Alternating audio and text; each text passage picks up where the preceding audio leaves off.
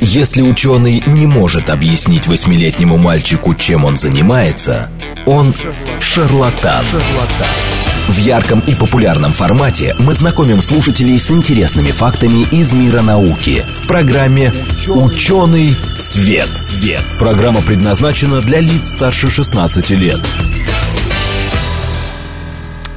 Здравствуйте! В эфире программа «Ученый свет», в которой мы отвечаем на вопросы об окружающем мире с научной точки зрения. Меня зовут Андрей Бычков. Я автор и ведущий этой программы. Сегодня со мной и, как обычно, Вера Грибанова. Вера, привет! Привет, Андрей! Всем здравствуйте, добрый день! Рад тебя слышать, Андрей. Да, и я тебя тоже да, очень взаимно. Даже мы тут, знаешь, сейчас шутили с гостями перед передачей, что пора э, голограмму ставить твою в студию. Можно просто да. картонные. Картонную ростовую куклу такую сделаем. Да. Эм, мы сегодня будем говорить про, э, про проблемы со зрением, про заболевания органов зрения, но не, не так, как мы это иногда делаем да, в медицинских передачах, а будем говорить про то, как можно помочь таким людям. А, наверное, надо представить да, гостей. Да, давай. Сходу. Да. У нас в гостях Андрей Демчинский, врач-офтальмолог и руководитель медицинских проектов компании SensorTech. Андрей, добрый день. Добрый день. И Юлия Киселева, режиссер научных документальных фильмов. Юля, привет. Привет.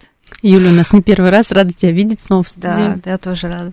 Да. Перво-наперво. Значит... Андрей, мы хотим Юлю чего сделать? Поздравить. Да, конечно. Ну, поздравляй. Да, давай я поздравлю.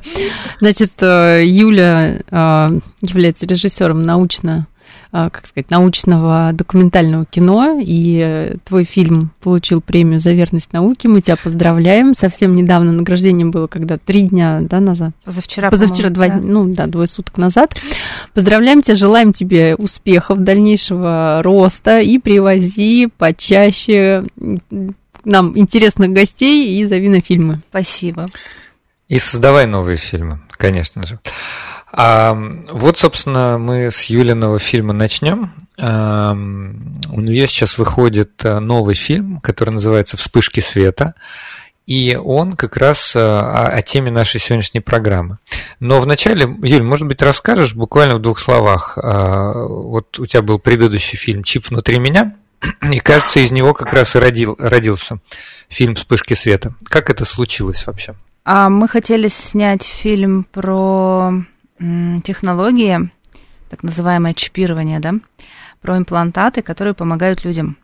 И у нас было три направления, мы разрабатывали. Это глубокая стимуляция мозга, кохлеарные имплантаты, чтобы возвращать слух, и, собственно, протезы зрения для того, чтобы возвращать зрение.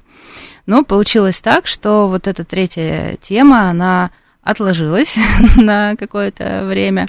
И мы чип внутри меня сделали про глубокую стимуляцию и кохлеарные имплантаты, а потом взялись за вспышки света, то есть мы сделали полноценный фильм Э, про протезы зрения, про то, как людям помогают возвращать частично зрение с помощью протезов в либо там сетчатку глаза, либо в кору мозга. Ты сказал слово чипирование, я чувствую, сейчас посыпятся комментарии от слушателей, потому что обычно это слово всегда провоцирует э, да, да, большое чтобы, количество чтобы вопросов. внимание, все стали слушать. Да-да-да. Ну, мне кажется, наши слушатели уже немного привыкли к этому слову непростому. У нас Я, аудитория кстати, кстати, такая однажды читала uh, у Андрея Демчинского в Фейсбуке, он сам написал слово чипирование там uh, в связи с какими-то своими разработками. Я думаю, ну вот, даже ученые уже так пишут. Да, ну, как бы в предыдущей программе про русский язык э, каждый раз звучит одна и та же мысль, очень важная, лингвистическая, что язык постоянно меняется, и я думаю, что, может быть, слово имело какой-то негативный э, контекст, да, коннотацию раньше. Сейчас, угу. мне кажется, что, возможно, оно станет абсолютно нормальным. Хорошо, я хочу наших слушателей пригласить к разговору. У нас сегодня прямой эфир, поэтому угу. 8 925 4 восьмерки 94 8 или Телеграм говорит МСК-бот. И вот нам уже пишут, когда электронные глаза будут продаваться в супермаркетах. Может быть, мы вот нашего гостя Андрея спросим, врача, офтальмолога? Когда супермаркет. Когда электронные глаза будут продаваться в супермаркетах. Я ну, тут попросила, да, пояснить, э, что имеется в виду про электронные глаза, а вот, э, наверное, про какие-то устройства, которые помогают э, людям как-то, да, восстанов... ну, не восстанавливать, а видеть больше, чем они могут видеть. Мы, наверное, сегодня как раз и поговорим. Ну, Насколько, я, я да. на самом деле могу ответить Давайте. на предыдущий вопрос. Во-первых, это будет не скоро, а во-вторых, скорее всего, это будет, и будет это выглядеть вот если кто-то знаком с вселенной Cyberpunk, это вот люди, которые улучшают свое тело с помощью различных технологий, и была идея создать вот как будто вы заходите в магазин онлайн, покупаете себе какие-то вещи, и на этапе, когда вот эти э, протезы будут, что называется, совершенными, их можно будет покупать, просто кидать себя в корзину, супермаркете навряд ли такие вещи будут, потому что всегда это индивидуальная история, ее нельзя просто пойти, как Кока-Колу, там какую-нибудь купить в магазине. Вот, это же, по сути дела, персональное Конечно. Как сказать, персональное устройство, то есть это вообще персонализированная такая, да, медицина, если это можно да. отнести к этому. Ага, хорошо. Я хотела пару слов, Давайте, Андрей, быть, сказать. Скажи. Угу. А, по поводу, просто опять-таки, да, мы начали с фильма Юлиного «Чип внутри меня». Не могу не сказать, что кусочек этого фильма все-таки снимался здесь у нас в студии, чему безмерно были рады. То есть попали в фильм, были на премьере, увидели там с Андреем нас друг другом комментирующим, да, ну, там вставочки в разных фильмах.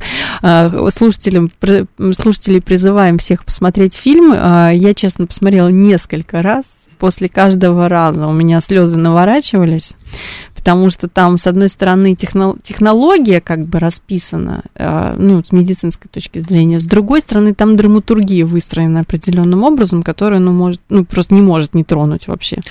Да, и тут такой момент, который мы тоже обсуждали да. в наших передачах, что вот одно дело, например, прослушать какую-то научно-популярную передачу на радио, она производит некий определенный эффект. А вот, например, документальное научное кино, оно производит совершенно другой эффект. Оно гораздо сильнее воздействует на нашу, скажем, лимбическую систему эмоционально. И поэтому это может быть с точки зрения а, возникновения интереса к этой теме гораздо, ну, как сказать, продуктивнее. Ну, в общем, драйвит, да, просто, фильм драйвит. Да, просто в фоне послушать, например, а, в и, машине. А, и, передачи. соответственно, там в фильме действительно нет, э, ну, нет э, кейсов со слепыми людьми да, то есть, а им наверняка тоже нужна помощь. Вот давайте а... тогда в эту тему сейчас окунемся более подробно, то есть, да, э, какие вот там наш... вообще проблемы у людей. Наш слушатель мастер пишет, я пессимист. Я думаю, если бы эта технология существовала, ее забрали военные и засекретили. Давайте мы спросим нашего гостя Андрея Демчинского, а как раз про эту технологию, что он, что он думает, забрали бы ее военные и засекретили, и как вообще устроен зрительный протез? Давайте я с самого начала начну по поводу военных. А, Ее, может быть, и взяли бы военные, но не в таком виде, чтобы она больше не была никому доступна. В этом смысла особого нет. В этом есть перспектива для ну, вот этой группы людей в том, что можно давать человеку зрение, которого нет у человека. Ну, это какое-то ночное зрение, например, просто как по фантазии. Вот. А вообще, что это такое? Это бывает, что человек ослеп. Ну, такая неприятная ситуация. И мы можем использовать рукотворные устройства электронные, которые могут стимулировать оставшиеся клетки, которые отвечают за зрение, для того, чтобы создавать у человека в голове некие образы, из которых он уже осмысливает, что перед ним находится, он может становиться самостоятельным, передвигаться. Это вот как общая концепция того, что такое зрительное протезирование. Оно бывает разное, поэтому, если есть желание, можно погрузиться чуть подробнее по конструкции. Мы хотим погрузиться угу. чуть подробнее. Хорошо. Давайте. Значит, э, общий принцип работы всех протезов, которые сейчас создают, зрительные, он такой. Состоит он из двух частей, независимо от того, куда он устанавливается. Это может быть глаз, зрительный нерв, там где-то посерединке зрительная кора – Сначала есть внешняя система. Это, ну, как бы ее называют носимая, ту, которую можно снять и положить на полочку. Угу. В ней обязательно должны быть камеры. Это то, что заменяет человеческий глаз, который ничего не видит. Оба глаза. обязательно. Потом есть процессор, который обрабатывает картинку и делает из нее э, понятную для другой части устройства сигнал. Он направляется, мы уже коснулись слова чип, ну вот, электронное маленькое устройство. А где оно? Вот если это глаз, то на глазу. Угу. Если это кортикальный имплант, который ставится в кору зрительную, то это на череп. Можно такие слова говорить? Можно, можно, наоборот, Да, даже конечно. нужно. Вот Можно на, любые. на череп имеется в виду это вот как вживление внутрь, а, как бы, Ну, смотрите, э, у нас череп мозг находится на- внутри черепа. да. Там очень мало свободного пространства, поэтому туда не засунешь там колпачок какой-нибудь, чтобы он просто безболезненно и безопасно находился. Мгм. В мозг мы можем устанавливать что-то очень миниатюрное и изящное. Поэтому часть этого импланта устанавливается под кожей, Мгм. зашивается, никакие провода не торчат, никто совершенно из людей окружающих не подумает даже, что у него что-то там установлено. И там под кожей находится вот такой маленький металлический блок с микросхемой, антенна, как в этих в телефонах беспроводной зарядки, и маленький проводочек, который направляется уже внутрь голов- головы, а на конце площадка с электродами. Она Мгм. такая тоненькая, тоньше, чем волос человеческий, как полиэтиленовый пакет, ну, грубо говоря. И он просто кладется на поверхность зрительной коры, а это затылок. У нас мозг, ну, наверняка все знают, он состоит из двух долей, и вот между ними на затылке туда вот просовывается, кладется.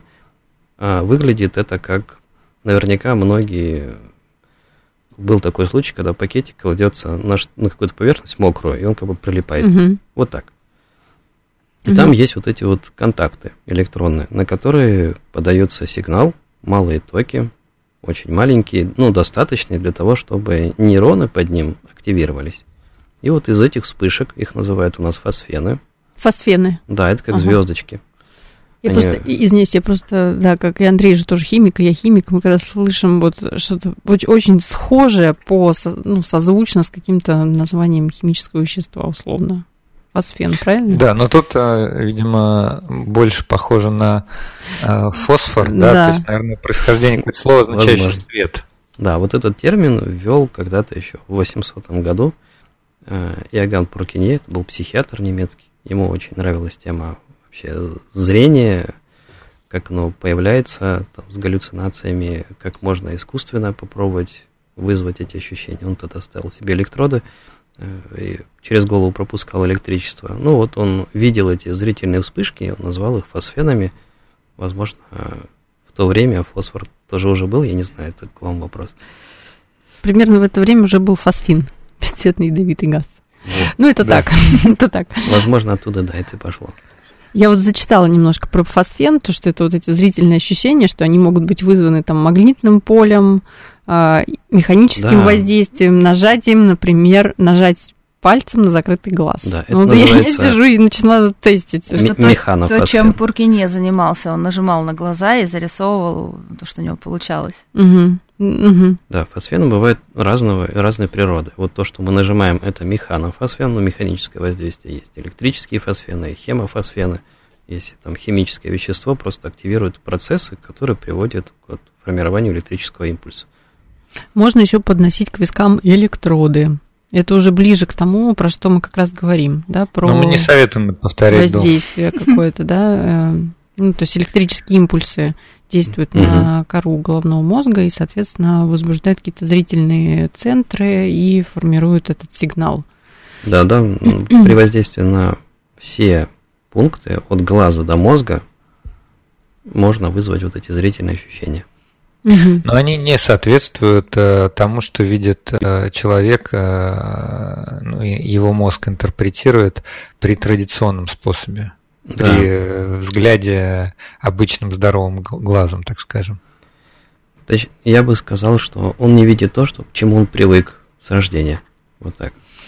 Так все-таки мы сейчас проговорили, как это, ну, то, что есть определенная, ну, не методика, а технология, да, вот этого сверхтонкого как бы провода, помещения между а, мозговыми долями, да, чтобы там а, была возможность спровоцировать вот эти импульсы. Но это же в, в, внешняя как бы, да, часть. А есть еще, вы сказали, точнее, ну, это внутренняя, а есть еще внешняя часть, вот эта так называемая носимая часть с камерами, да, которая каким-то Камера образом... и процессор.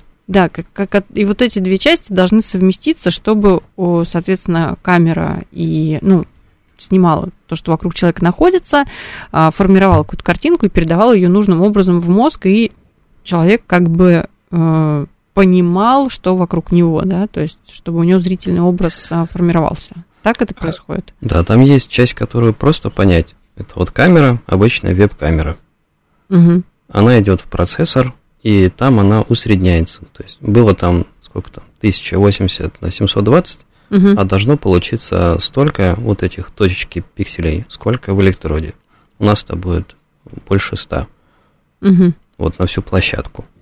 И затем ну, идет уже более сложная задача. Это отправить сигнал в том виде, который человек сможет интерпретировать. А здесь и программная часть интеллектуальная сложная, и работа мозга, нейропластичность, потому что когда запускают всю эту историю, не, ну, действительно, нетипичный сигнал идет в мозг, человек к этому совершенно не привык, он никогда такое не видел, и его мозг, как маленький ребенок, начинает заново учиться видеть, заново учиться интерпретировать вот эти сигналы. Иногда это бывает где-то полгода реабилитация, и со временем они уже становятся такими уверенными пользователями. Такой вопрос. А что люди рассказывают? Да. Да, да, извини, что. А что люди рассказывают? Вот как они видят это впервые? Какие у них первые впечатления? Вспышки света. То есть это просто какой-то сигнал, как вспышка. А да? я, я вижу, что вот что-то мигает.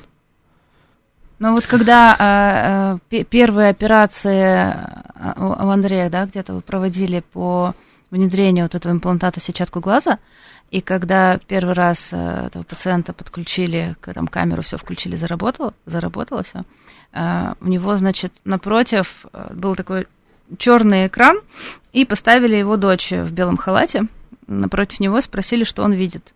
Он говорит, я вижу что-то круглое. То есть он увидел вот этот вот силуэт, видимо, увидел голову, не знаю, может быть, это халат, да, на черном фоне. Конечно, он не узнал, что это его дочь, да, но вот он, он уже что-то увидел. Он до mm-hmm. этого не видел лет, наверное, 20, у него был пигментный ретинит. Да. А вот вопрос-то какой у меня был. Это люди, а, те, которые в какой-то момент перестали видеть и ослеплены какое-то там не знаю, длительное время были слепы? Или это люди, которые а, скажем так, с рождения. Ну, Григорий лет с 15 потихоньку у него садилось зрение, и там, не знаю, к 40 годам он уже ничего не видел. Угу, угу. А были ли такие, кто вообще никогда ничего не видели, то есть э, с врожденной э, такой вот патологией? И можно ли им э, объяснить? Таких не было еще. Нет, таких нет. Хорошо, а давайте, может Вернемся быть, пройдем... к этому вопросу Хорошо. потом, потому что да. он очень такой интересный. Давайте, может быть, на вопросы поотвечаем наших слушателей, да. потому что, мне кажется, вопросы такие хороши с точки зрения того, что они раскрывают некоторые детали этого процесса. Вот, например, слушатель, который, наверное, Алекс его зовут, угу спрашивает, глаза это маленькие мозги или нет? Нет. Глаза это сенсор, который вынесен из мозга. Вот, например, тактильное ощущение. Ну, вот, когда вы руками касаетесь стакана, вы ощущаете давление, то, что он твердый. Вот глаз – это как вот это ощущение тактильности. Снаружи есть какой-то сенсор, и сигнал от него идет уже в мозг, наш процессор там обрабатывается, интерпретируется. Вот глаз выполняет ровно ту же функцию, только воспринимает свет и трансформирует его в электрический сигнал, который уже вот в затылке обрабатывается. Ну, в сущности, та же веб-камера, только да. биологическая. Ольга Пучкова спрашивает, ну это такой немножко медицинский вопрос, но можно, можно попробовать. Ретинопатия при диабете лечится, стаж диабета 34 года. Нет, к сожалению, вот для технологий, точнее, нет, надо разграничить те импланты, которые мы говорим глаза и мозг. Вот те, которые глазные импланты, очень маленький спектр заболеваний, при которых можно помочь. Давайте я немножко погружусь э, в теорию, чтобы Давайте, объяснить, да. почему так происходит. Вот э, мы коснулись сенсора. Если сравнивать глаз с фотоаппаратом, то это от объектива до ПЗС-матрицы. Ну, вот этой матрицы, которая как раз сигнал генерирует из света. А дальше идет процессор, это мозг. Вот. И в этой матрице человеческой, она называется сетчатка, есть три основных слоя клеток. Ну, как такой бутерброд. И только один из них, он называется фоторецепторы, он как раз может трансформировать вот этот свет э, в сигнал электрический. Другие типы клеток, они проводящие. И это должна быть болячка, из-за которой повреждается только вот этот слой фоторецепторов. Потому что остальные мы их стимулируем. И если они не работают, а при диабете повреждаются вот эти клетки, то стимулировать особо и нечего. Поэтому ни отслойка сетчатки, ни вот эта грубая ретинопатия, ни атрофия зрительного нерва, которая блокирует сигнал от глаза к мозгу, они не подходят. И здесь вот э, уже упоминался пигментный ретинит. Это вот генетическое заболевание, которое как раз повреждает вот этот слой клеток. Но если мы говорим о импланте, который ставится в мозг, я уже говорил, что это вот тот центр, который мы, собственно, и видим непосредственно, то здесь даже глаз не нужен. Вообще. То есть мы можем всю эту цепочку фактически заменить. Я имею в виду зрительный, зрительный нерв, э, глаз, сетчатку, все эти фоточувствительные слои, и напрямую передавать Да. внешнее Вот выражение. мы как раз так и говорим, что это технология, которая позволяет напрямую с камеры в мозг, ну там, без сложных э, деталей, транслировать картинку. Вот. Но Ну вот- одно условие, человек должен быть слепым вообще. На А оба если, глаза. а если э, на один глаз, например? Тогда не будет получится. искажение сигнала, то есть он какую-то часть будет информации получать э, через работающий глаз, да, а И какую-то... это будет мешанина, которая скорее сделает хуже, чем лучше. А, вот оно как. Понятно. Понятно. То есть э, работает только если мы имеем ну, на да. оба глаза Если там хоть человека. что-то еще свое осталось, то лучше вот этому радоваться. Потому что картинка, которую получают с бионическим зрением, ну, она, вот я уже упомянул, там больше 100 электродов. Мгм. Попробуйте представить картинку из этого количества. Она, Ну, размазанная какая-то, наверное. Я не силуэт знаю, размазанный. может да, быть, это контуры. нечеткая, да. Это контуры, объекты, где окно, где дверь, какие-то большие буквы, которые читаются не очень быстро. Поэтому Но при этом Григорий неплохо ориентируется. Мы вот приехали специально в Челябинск. Григорий снять, это э, герой фильма, да? герой фильма, Мгм. у которого стоит этот протез, он же вообще ничего не видел. И мы э, отправили его гулять на детскую площадку. Он около дома гулял, он неплохо там ориентировался. Он Мгм. говорит, что он там может ложку взять, ну, найти на столе. Ну, это как бы Ну, хорошая функция. 100 пикселей, мне кажется, ну это, это, это не, и не так мало. Конечно, это не заменяет полноценное зрение, ну, как мне кажется. Мы пока говорили про вот предыдущий кейс, да, соответственно, я задалась вопросом, а что же вообще в нашей сетчатке отвечает за, ну, вот передачу светового сигнала в какой-то там нервный импульс. Прочитала, что есть такой вот светочувствительный пигмент родопсин, который содержится как раз-таки в клетках сетчатки, да, имеется в виду... фоторецепторах, да. Да, фоторецепторы. И как раз именно этот пигмент и преобразует э, вот этот сигнал в какой-то нервный импульс. Да, там есть целый э, ряд этих апсинов. Мгм. Родопсин это Это самый изу- периферический, самый есть изученный. едопсин, есть еще какие-то псины. Мгм. Ой, извините. Ну, такое название химическое Ну да. просто. Не Да, надо это, как раз там, где находится вот этот витамин А, который пьют для, для зрения. А надо пить витамин А здоровым людям, нет? Кстати, да. Чё пить? Надо вот витамин А пить. Ну, как я могу сказать, что не надо пить? Не пить, конечно. Но наша передача не является призывом к действию или не действию Да. и не заменяет похода к врачу. к- к Витамины, врачу. они как бы лечат, когда есть витаминоз, из-за этого болячка возникает. А Мгм. так, Давайте мы... Ага. ну, как бы, никто не запретит, это же полезно, как и гимнастика, кто ее запретит. Делайте. Мы, мы так давайте договоримся. Мы про витамины сделаем отдельную передачу, а пока прервемся на Андрей уже новости. обещает полгода Да, у нас в передачу гостях- про витамины. Да, у нас в гостях Андрей Демчинский, врач-офтальмолог, и Юлия Киселева, режиссер научных документальных фильмов. В ярком и популярном формате мы знакомим слушателей с интересными фактами из мира науки в программе «Ученый свет». свет. Здравствуйте, в эфире программа «Ученый свет», в которой мы отвечаем на вопросы об окружающем мире с научной точки зрения. Меня зовут Андрей Бычков. Сегодня со мной программу ведет Вера Грибанова. Вера, привет. Здрасте. Привет, Андрей. Всем добрый день, здравствуйте. А, Мы нас продолжаем. Да, мы продолжаем. Я сейчас немножко для тех, кто только Давай. подключился, введу в контекст а, разговора. У нас два гостя. Андрей Михайлович Демчинский, врач-офтальмолог, руководитель медицинских проектов компании «Сенсортех». И Юлия Киселева, режиссер научных документальных фильмов. Юлия а, сняла научный популярный документальный фильм «Вспышки света», а, который посвящен тому, как живут люди, лишенные зрения, и как им помогает наука. А именно, м, им можно помочь, да, уста- установив специальный зрительный протез. Вот. А Андрей Демчинский, собственно, а, помогает устанавливать эти зрительные протезы, и нам сегодня рассказывает, как эта вообще технология осуществляется. Здравствуйте еще раз, дорогие гости. Юлия и. Здравствуйте. Как вы вообще Всем нашли друг привет. друга? Ну, я имею в виду, вот Юля снимает кино, вот Андрей.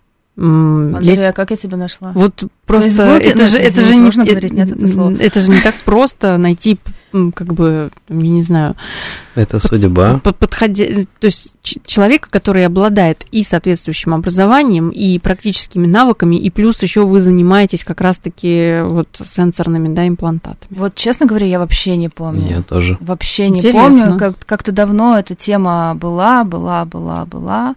И мы потихоньку снимали. Мы долго, кстати, с Андреем, мы сколько, интервью, четыре, наверное, записали, да? Мгм. За года за два. Мгм, Вот. понятно. И я следила за тем, как у них развивается проект, потому что а, тут что-то говорили, но никто не сказал, что компания Сенсортех, например, э, разработала вот этот вот имплантат, который э, вставляется в мозг, и они провели уже испытания на животных, и мы э, для фильма снимали первую, самую первую операцию, куда они, которую они проводили в Адлере на обезьянке, установили ей этот имплантат э, в зрительную кору, и очень был напряженный момент, и в фильме это очень напряженный драматичный момент.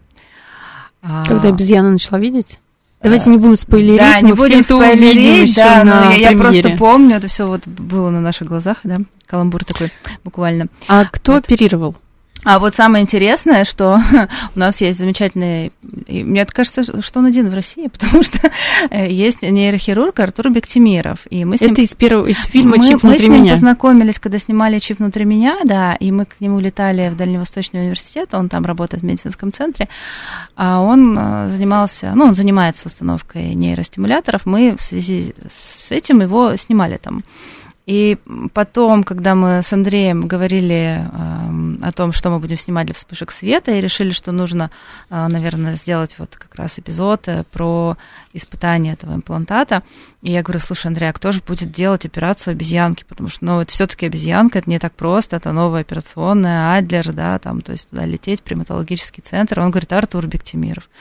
Я говорю, ничего себе, Артур туда прилетел из Владивостока, привез свою медсестру, операция была грандиозная. Там Долго перс- шла персона- до- Я не помню сколько, но там персонала было боль- 5-6. б- больше, чем вообще у людей, по-моему, на операциях. Там было два анестезиолога, там ветеринар, хирург, медсестра, еще в общем, куча народу. Вот. А самое интересное, что мы сейчас еще разрабатываем фильм про протез, отчисление протезов э, рук. Мгм. И там тоже экспериментальная операция. Опять Артур проводит. Такое ощущение, что он все экспериментальные операции в России делает. А давайте, может быть, расскажем нашим слушателям, да и мне интересно, а почему вот, а, что за операция делалась, и почему это начинают с обезьяны, и что вот дальше ожидать для людей, и когда, может быть? Да, и когда 500 самое вопросов. интересное, наверное. Давайте я вам расскажу. Давайте, да. Да. Значит, все медицинские сложные проекты, Мгм. во-первых, они долгие. Долгие они потому, что нужно обязательно пройти несколько этапов. Испытания. Да. Есть доклинические испытания, и клинические – это когда участвует человек. И доклинические тоже делятся на этапы, потому что медицинское сообщество, когда создает какую-то технологию, оно идет по пути наименьшего вреда. Мы понимаем, что не можем придумать какую-то штучку, и так давайте мы кому-нибудь сразу в голову запихнем. Ну и Так убьем делать человека нельзя, просто. да. Ну, есть же Поэтому вероятность. Не снач- обязательно убьем, ну что Ну, я имею в виду, есть же вероятность всегда. Вот это я тоже пессимист в каком-то плане, когда мы говорим про вот медицинские... Можно и зуб удалить неудачно, в принципе. Ну да, Ну, да, да. да, любая хирургия – это риск, абсолютно любая, и никто не застрахован. Но здесь мы идем вот от маленького к большому, поэтому сначала используются культуры клеток, где вообще живой организм как бы не участвует. Мгм. Потом маленькие животные типа крыс, которых можно проверить какие-то функции, ну что на живом организме это вызывает некие ощущения. Вот у них там усики двигались. Мгм. То есть имплант работает. А потом это должно быть существо, которое очень похоже на человека. Мы все знаем, что это обезьянки, на, на котором можно будет уже от него получить ответ, который нам нужен. Ну, то есть мы можем научиться с ним разговаривать в каком-то виде и получить ответ. И сейчас вот мы в начале этого года, 21 числа, провели вот эту операцию. Очень значимый этап. Там же какой-то определенный, э, извините, вид обезьяны должен Да. Мы, у нас они назывались павиан анубис. быть. Мгм. Да, это большая обезьяна. Почему? Потому что ну, нам нужно максимально что-то похожее на человеческий. А у них размер мозга такой же примерно, как у у восьмилетнего ребенка. Вот. И вот мы сейчас на этом этапе, на котором отвечаем на два вопроса. Это, во-первых, это должно быть безопасно. Мгм. Отвечаем на него однозначно. Потом переходим на этап тоже с обезьянками, который отвечает на вопрос, а вообще польза от этого есть какая-то или нет. Почему? Потому что, опять же, даже если это безопасно, навряд ли кто-то захочет себе что-то ставить в голову просто так, ну, и рисковать. Зачем это надо? Поэтому вот мы, это будет, это называется функциональные тесты, Мгм. когда мы учимся говорить с обезьянкой, и затем даем этот стимул, и она нам отвечает, если говорить просто. И только после этого, если все хорошо, тогда начинается вот этот этап э, с участием людей, и сейчас предполагается, что это будет 24 ну, может быть, 25 год.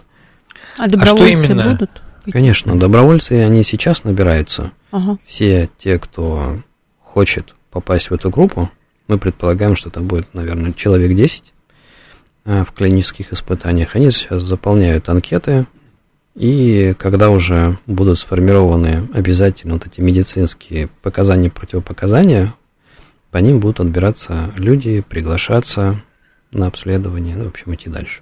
Ну, Вот А так- что именно вот вживляется обезьяне? Да, просто Да-да-да. технологически. А Сейчас вот до функциональных тестов а, вживляется только электрод, больше ничего, то, что ставится в голову. Хвостик торчит там над черепом, под кожей, а внутри только электрод. Вы так сказали, вот обезьянка. Мгм. Ну, открыла я сейчас эту обезьянку. Да, это очень Просто так я имею в виду, для что- врачей. Это может как бы казаться, что так, ну, там, не- ну, с крысы перешли на обезьянку. Но это, извините меня, огромная, ну, Слушай, обезьяна. был, был эпизод, Вариант не вошел, большой. не, не вошел фильм, но мы сняли, как обезьянки давление меряют. Там, по-моему, три или четыре человека потребовалось, чтобы просто ей померить давление, потому что она не очень хочет, чтобы ей мерили давление. Ну, логично, сопротивляется. Тут как бы лапы такие мощные, Да. с хвостом, и- держат. и вообще тело, как у льва, маленького, такого подрощенного, скажем прямо. Да, она большая, И клыки. И клыки, да, и вдобавок. клыкастая, да, там прям такая зверюга, обезьянка. Ну, а есть какие-то результаты на текущий момент вот по обезьяне? Ну, Можно об результаты, этом уже конечно, говорить? есть, но говорить нельзя, потому что есть такие штучки, которые называются NDA, Мгм. Мгм. просто потому что Соглашение никому, не никому разглашение. нельзя, да. Придет время, Понятно. тогда расскажем. Ну, когда уже Ну, будут да, тогда вот, какие-то результаты. когда будут понятно. результаты, приглашаем к нам, расскажете, потому что людям, я думаю, это очень интересно. Ну, мы, можно сказать, на гребне вообще какой-то инновации, внедрения инноваций. Вот, знаешь, мне вот это было очень интересно, почему я начала фильм снимать. То есть э, снять про не про то, что уже придумали, да, а вот именно прож- про процесс, да. То есть мы, мы сняли вот двух героев, у которых стоит э, ретинальный протез, да, Мгм. то есть в сетчатке глаза. Но сейчас вот ученые они э, эту историю как-то заканчивают, потому что поняли, что не всем можно помочь, и переходят на кортикальные протезы. В итоге у нас вот в России есть два человека, у которых стоят вот эти ретинальные протезы. Мгм. мы их в фильме показываем. И, и вот, вот этот вот самый э, момент, да, когда разрабатывается технология, и момент, когда операция, и врачи не знают, чем она закончится. Ну, Вам это нужно будет видно. вторую часть потом снимать. Ну, это не знаю, посмотрим. Может, сериал получится. Сериал, да, Сериал, сериал. да, да, да. А давайте тоже поотвечаем на вопросы, пользуясь тем, что у нас прямой эфир, и предложим людям тоже их задавать. А, ну, вопросы разные, но мне кажется, что они вот действительно с разных сторон раскрывают. А, опять же, Алекс продолжает. Можно ли к уже имеющимся глазам добавить еще что-то или нет? Сейчас пока что нет. Тот уровень технологий, который есть сейчас, как я уже вначале говорил, он скорее сделает хуже. То, что будет мешать, да? Да, он будет мешать, простыми словами. А, Слушатель Борис скептик, но я так сокра- подсокращу его вопрос, Мгм. а то он такой э, коварный, опасный. Но идея такая, что э, типа Россия не может произвести чип для стиральной машины, а вы говорите о зрительных чипах. Вот эти чипы, они в России производятся или, или не в России? Я бы ответил на этот вопрос следующим образом. Вещи создают люди. Неважно, с, как- неважно, с какой стороны. Да. Есть люди, которые умеют решать сложные задачи. Если в команде есть такие люди, они решат любую задачу. Хорошо. Ну, я тоже думаю, что там и наука, и медицина, она скорее интернациональна, знаете. Да. Если эти чипы делаются где-то, они делаются кем? Людьми. Ну, то есть, надо просто взять и сделать. Есть такая Это- потребность, мы это делаем. Нет Мне потребности просто так, чтобы кому-то удовлетворить их э, как бы желание писать, что у нас это можно делать. Мы так не делаем, потому что это дорого. А, мы Да, мне сделаем. вот- Мгм. Мне очень понравился вопрос Смита, Андрей. Я Давай. прочитаю. А, у меня был похожий вопрос возник. Импланты и электроды требуют какого-нибудь обслуживания, кроме замены батарейки. Ничего там не окисляется, не ржавеет. Нет, для этого используются так называемые биосовместимые материалы. Биомиметики. Кажется, мы про них когда-то делали передачу. Да, ну и мне кажется, просто простое сравнение это с зубным имплантом. Их же не надо вытаскивать и чистить. Вот они там есть и все. То же самое и здесь. Батарейка. Вот у меня тоже такой вопрос проскочил, когда вы рассказывали про устройство, да, как это ну, Мгм. под кожу, да, зашивается. А как, э, собственно, какое-то зарядное устройство, может быть, должно? Батарейка ставится на вот этот блок, э, который является частью носимого, носимой Мгм. части. Мгм. Просто в процессоре есть батарейка. Она Мгм. как телефон заряжается. Хорошо, а мне как раз понравился вопрос нашего коллеги, Да. нашего звукорежиссера Евгения. Э, Сдам его. А Вот, он мне написал. А можно ли вместо картинки с камеры передавать, например, изображение документов и, например, учиться напрямую? Да. Можно передавать все, 25-й что вам кадр. придет в голову, да. Вообще вот это интересный момент про кодирование. Вот люди тоже спрашивают про процессоры, какая вот действительно кодировка используется от, потому что ну поня- камера воспринимает абсолютно тривиальным образом любая камера. Э, Вот эти матрицы, они сейчас везде используются. А вот все-таки интересно, как вот это кодирование происходит для уже передачи в мозг. Мне Я, кажется, я вам так скажу, и мне самому интересно, потому что этим занимаются наши инженеры, программисты. Я как бы доктор, и не так сильно погружен в математику, алгоритмы, не смогу вам ответить на этот вопрос, но мне самому интересно, да. Это как-то очень сложно делается, это точно. Слушатель, который подписался как Нео, спрашивает. Доброго дня, а можно направляющий глаз изменить с левого на правый? Что имеется в виду под направляющим глазом? Может, я не знаю просто чего-то? У Может нас быть, есть... Андрей знает, наш гость, что Ну. имеет в виду под направляющим глазом. Правильно, не направляющий, а ведущий. Есть ведущий глаз, есть ведомый. А, это когда вот этот тест. Закройте Да. один глаз, посмотрите там что-то куда-то вдаль, вблизь, потом другой. А, и картинка, если смещается, то не ведущий, да? Ну, концепция И- в том, что с одного Посмотрим. глаза берется как бы основная информация, а другим она дополняется, если просто говорить. Ну, я, я не знаю, как ответить на этот вопрос, потому что у меня возникает вопрос, а зачем? Не знаю. И как бы импланты, если мы говорим в этом контексте, то они ставятся, когда оба глаза не работают. Как бы картинка идет, получается, в мозг, и отвечает она за оба глаза. А, Хорошо. А, Вопрос тоже такой немножко спекулятивный, но я все-таки его спрошу. Во-первых, Давай. у нас тут особо нет цензуры, а во-вторых, э, мне самому интересно, заинтересовало, потому что я эту историю очень хорошо помню. В 90... А Елена спрашивает. В 90-е годы был такой Эрнст Мулдашев. Он пытался возвращать людям зрение с помощью так называемых аллоплантов, изготовленных из мертвых тканей человека. Это был шарлатанство или в этом что-то есть? Ну, вот такая формулировка от Елены. Это тоже еще один вопрос, который мне интересен, но обычно как у нас в медицине бывает, если кто-то нашел решение, которое работает, оно начинает внедряться везде. Широко используем. Да, потому что задача доктора помочь человеку, у которого есть проблема. Вот, я что-то ни разу не видел где-то еще, но я, я живу в такой же парадигме слухов, как и наш слушатель, я не знаю. Ну, вообще-то, вообще-то, есть мнение, что это как бы некоторая такая эзотерическая была история, она вряд ли, наверное, относится к доказательной медицине. Не ну, знаю, ну, надо смотри, какая, про- какая... провентилировать этот вопрос. Сам по себе Молдашев врач, и да, он действительно да. Да, с поиском технологии. Вот, ну да, у него были определенные взгляды, я бы разделял. То есть он действительно интересовался эзотерикой, ездил там вот на э, восток, там в Гималае, вот. Но он действительно пытался что-то сделать, но мне кажется, вот правильные слова произнес наш гость, что если мы сейчас не знаем в 2022 году о восстановлении зрения с помощью аллоплантов, значит, ну, это просто была неудачная попытка. Кстати, в СМС слушатель 05 спрашивает, как связаться с этим врачом-офтальмологом. Вообще тут несколько людей пишут про контакты людей. Это с нашим зрячих. врачом, это не с Эрнстом да. Молдашевым, это имеется в виду Андрей Михайлович. Не, не с Эрнстом Молдашевым, да-да-да. Эм, ну, как связаться? Скажите, как с вами можно связаться, Андрей? Это ну и вообще, да, и целесообразно. через сайт. У нас есть сайт, просто пишите в гугле Элвис, Бионическое mm-hmm. зрение. Попадаете на сайт, там есть форма обратной связи. Mm-hmm. Все, что касается зрения, перенаправляют мне. Понятно. А что-то еще есть, да, наверняка у вас помимо зрения? Ну, есть же какие-то еще проекты, связанные с имплантатами. А, именно с имплантатами? Или только, или Нет. только зрение?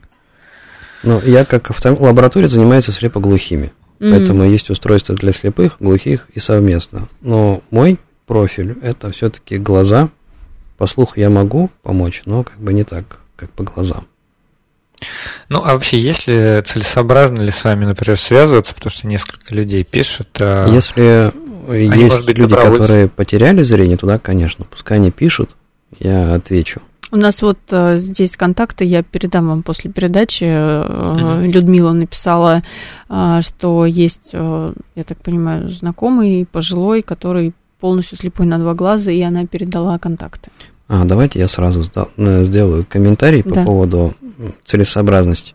Сейчас есть некоторые сразу противопоказания, чтобы как это, не зря писали. Угу. Как минимум это возрастные. Вот угу. как там, группа получается от 24 лет до примерно 70. Угу, вот, то есть, если, если больше, дальше, то уже да, нет. смысла нет, в эту группу они точно не, не попадут.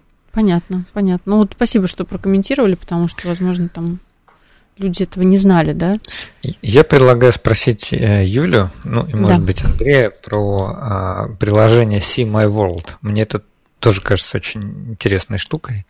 Юль, может быть, ты расскажешь несколько слов? Правильно я вообще записал? See My World она да, называется. Да, да, я тебе вчера рассказывала. Мы готовились к эфиру. Да. ну, тут такая история, на самом деле, что когда мы начали снимать фильм, то есть фильм-то, ну, представляете, да, фильмы, ну, которые в кинотеатре показываются, нужно что-то показывать. Да, мы представляем. А пока у нас есть некий такой имплантат, который мне, во-первых, не показывают, потому что это тайна, вот. и нужно что-то показывать, помимо э, прекрасного Андрея и интервью с ним. Поэтому мы думали, вообще нужно было погрузить зрителя в историю незрячих людей, потому что, ну, вообще рассказать, что такое зрение. Мы начинаем в фильме с того, что такое зрение, как мы видим, чем мы видим, угу. зачем при этом мозг и так далее. Вот. И у Андрея есть, э, ну, в Сансартехе есть приложение, называется «Увидь мой мир» э, для VR, когда ты можешь просто в телефоне его открыть, ставить VR-очки и посмотреть VR, на мир. VR-симулятор. Угу. Да, посмотреть на мир глазами человека, например, с диабетом или с глаукомой, или с катарактой. Там. Мы, кстати, его на премьеру, да, ведь, Андрей? Да, он будет на премьере. Мы, мы на премьере придут, поставим в холле, да, и любой человек сможет э, это сделать. Не вот. любой, тот, кто осмелится. Ну, это не страшно. Мы э, попросили художника, у нас э, снималась художник Елена угу. Леонтьева, мы попросили ее написать три картины. Одну вот так, как бы она ее написала, портрет. Угу. Второй, как бы она это написала глазами человека с пигментным ретинитом, мы дали ей VR, и она через VR пигментный ретинит – сужение полей зрения, это когда ты смотришь через маленькую щелочку, все остальное у тебя темно. Она писала картину, и третье, я не помню, что он сказал. Катаракта. Катаракта, да, была. Угу. Все, все было размыто, знаете, как блюр такой. И она не видела деталей. То есть она писала картину, но она не видела деталей. Ну, соответственно, на картине никаких деталей нет, там, зрачка, например, э, на портрете. Вот, и получилось три разных портрета. Мы, это, мы демонстрировали в фильме, что вообще такое быть незрячим, что означает там иметь какой-то большой процент потери зрения. Вот, очень интересное приложение. Это именно приложение только, или оно обязательно должно быть вот э, вместе с VR-очками? С VR-очками, да? с VR-очками, да. Угу. А кто потребитель-то основной такого, такого рода стимулятора? Ну, например, если есть родственник, который плохо видит, и ты хочешь понять, как понять, он это как делает, он видит да, мир. как он в квартире ориентируется, mm-hmm. как он дорогу переходит. Можно попробовать эти очки. Ну вот э, там видно даже в фильме реакция Лены, когда она надела, говорит, а как я рисовать-то буду? А давайте уменьшим мне чуть-чуть, можно мне попроще сделать, потому что я ничего не вижу. А можно я сниму очки и посмотрю, где у меня кисточка? Мы говорим, нет, давай на ощупь. Вот, и вот э, ты просто можешь себя ощутить вот этим человеком. Интересно, Вообще это ценно. История вот этого симулятора, его создания, она была связана с первыми операциями. Потому что вот этот этап реабилитации, когда мы, как реабилитологи, должны научить человека видеть заново, угу. Мы должны хотя бы примерно понимать вообще, как, как, как он, он видит, видит и говорить с ним на одном языке. Поэтому сначала был сделан симулятор под Того, вот эти, как он там, видит. Да, под те количество точек. Это, конечно, идеализированный такой симулятор, но, тем не менее, он должен помогать. А потом поняли, что, ну, вообще-то есть и другие вещи, которые можно симулировать с помощью современных графических технологий.